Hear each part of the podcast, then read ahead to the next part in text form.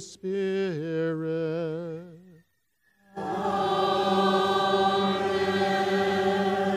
Peace be with you. And with your spirit. Brethren, let us acknowledge our sins and so prepare ourselves to celebrate the sacred mystery.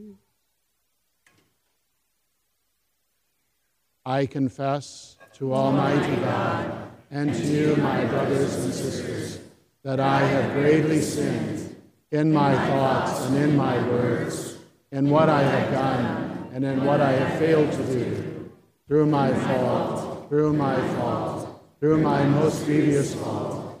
Therefore I ask, Blessed Mary, ever Virgin, all the angels and saints, and you, my brothers and sisters, to pray for me to the Lord our God.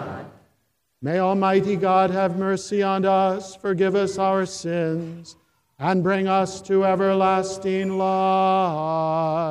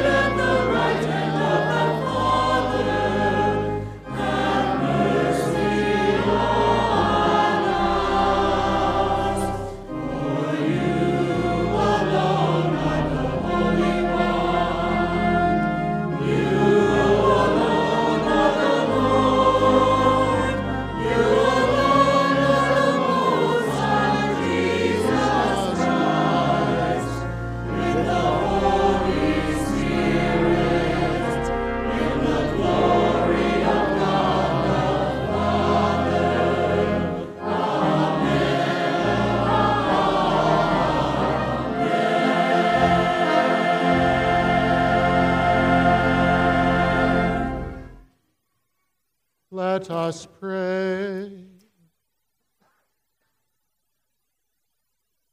O God, who in the glorious transfiguration of your only begotten Son confirmed the mysteries of faith by the witness of the fathers and wonderfully prefigured our full adoption to sonship, grant, we pray, to your servants that listening to the voice of your beloved Son, we may merit to become co heirs with him, who lives and reigns with you in the unity of the Holy Spirit, God forever and ever.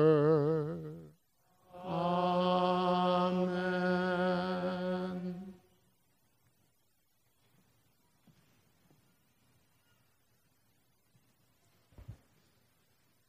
A reading from the book of the prophet Daniel. As I watched, thrones were set up, and the Ancient One took his throne.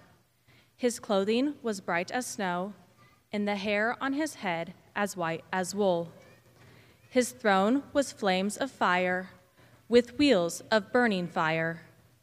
A surging stream of fire flowed out from where he sat. Thousands upon thousands were ministering to him, and myriads upon myriads attended him. The court was convened, and the books were opened. As the visions during the night continued, I saw one like a son of man coming on the clouds of heaven. When he reached the Ancient One and was presented before him, the one like a son of man received dominion, glory, and kingship. All peoples, nations, and languages serve him. His dominion is an everlasting dominion that shall not be taken away. His kingship shall not be destroyed. The word of the Lord. Thanks be to God.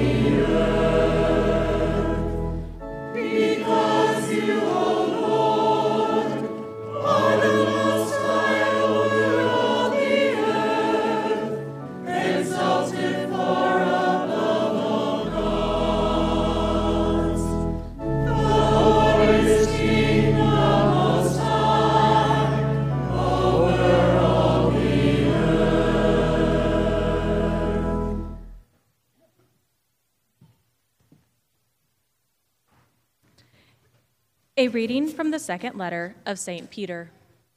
Beloved, we did not follow cleverly devised myths when we made known to you the power and coming of our Lord Jesus Christ, but we had been eyewitnesses of his majesty. For he received honor and glory from God the Father when that unique declaration came to him from the majestic glory This is my Son, my beloved with whom I am well pleased. We ourselves heard this voice come from heaven while we were with him on the holy mountain. Moreover, we possess the prophetic message that is altogether reliable. You will do well to be attentive to it, as a lamp shining in a dark place until day dawns and the morning star rises in your hearts. The word of the Lord. Thanks be to God.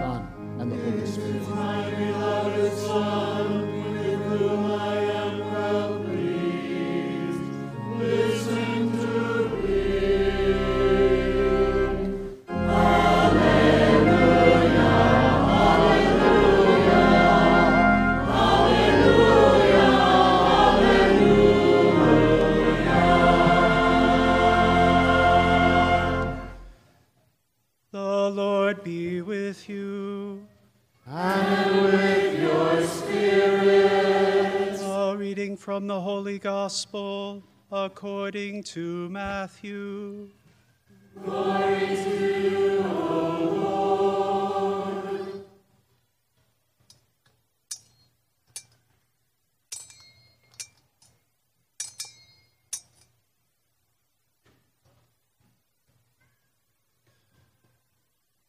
Jesus took Peter, James, and his brother John and led them up a high mountain by themselves. And he was transfigured before them. His face shone like the sun, and his clothes became white as light. And behold, Moses and Elijah appeared to them, conversing with him.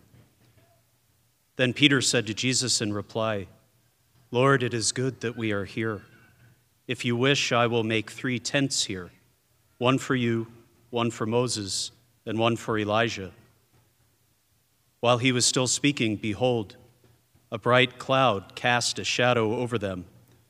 Then from the cloud came a voice that said, This is my beloved Son, with whom I am well pleased. Listen to him. When the disciples heard this, they fell prostrate and were very much afraid. But Jesus came and touched them, saying, Rise and do not be afraid. And when the disciples raised their eyes, they saw no one else but Jesus alone. As they were coming down from the mountain, Jesus charged them Do not tell the vision to anyone until the Son of Man has been raised from the dead. The Gospel of the Lord. Praise to you, Lord Jesus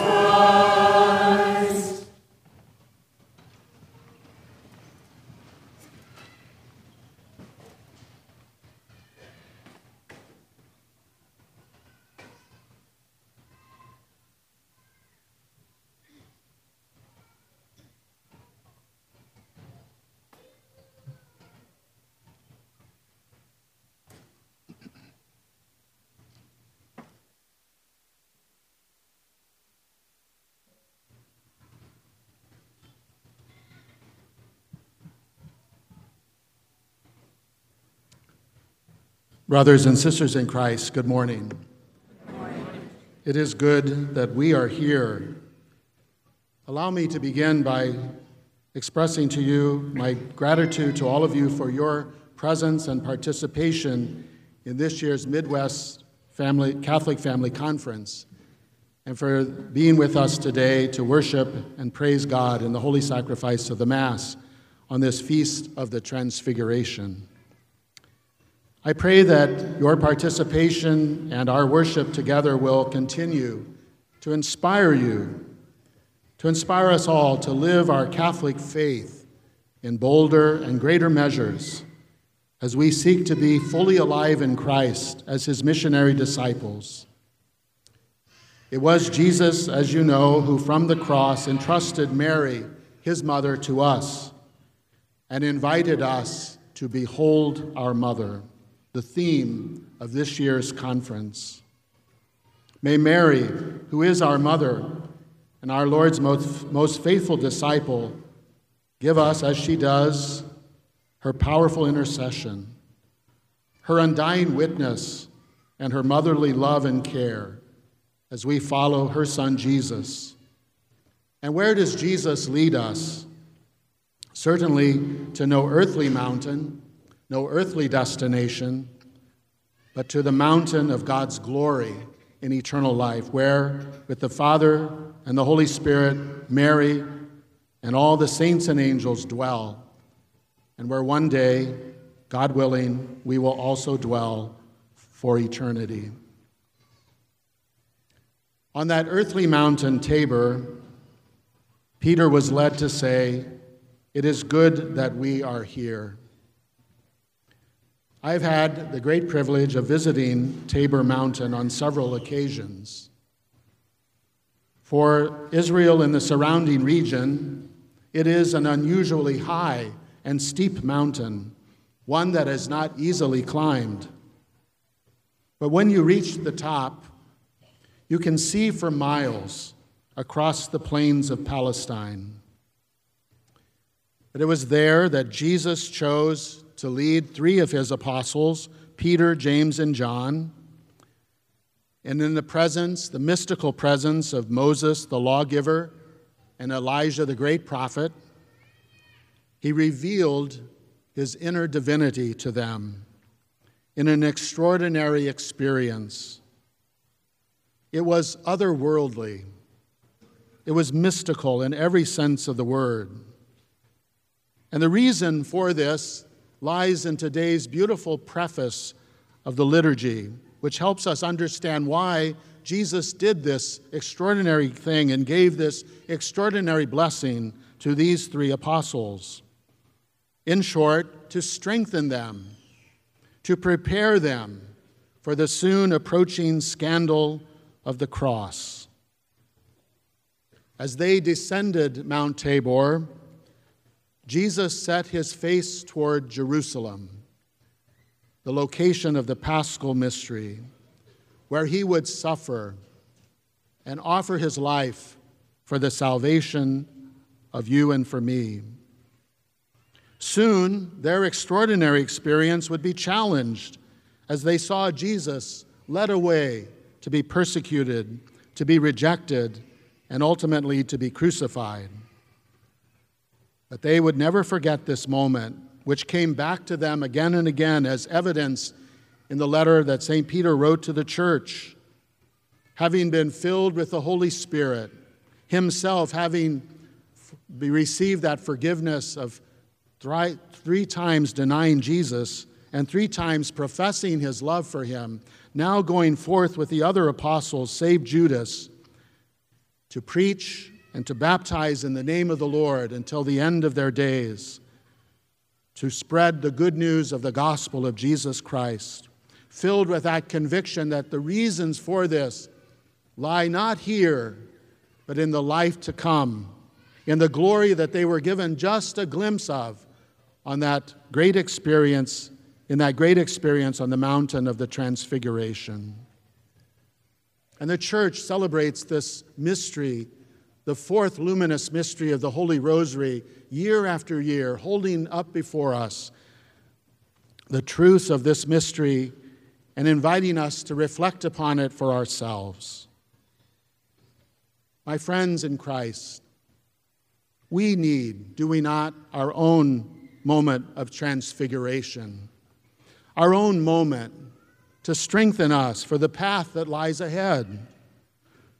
Living in the uncertainty of our times, in the midst of the trials and tribulations of the cross that Jesus has asked us each to take up and to carry after Him. We need more than any of us can know or comprehend our own otherworldly moment with Christ on a mountain to help us to see his divinity shining through his humanity, which for us on this side of the paschal mystery comes in the form of consecrated bread and consecrated wine. And this moment for us, what is it?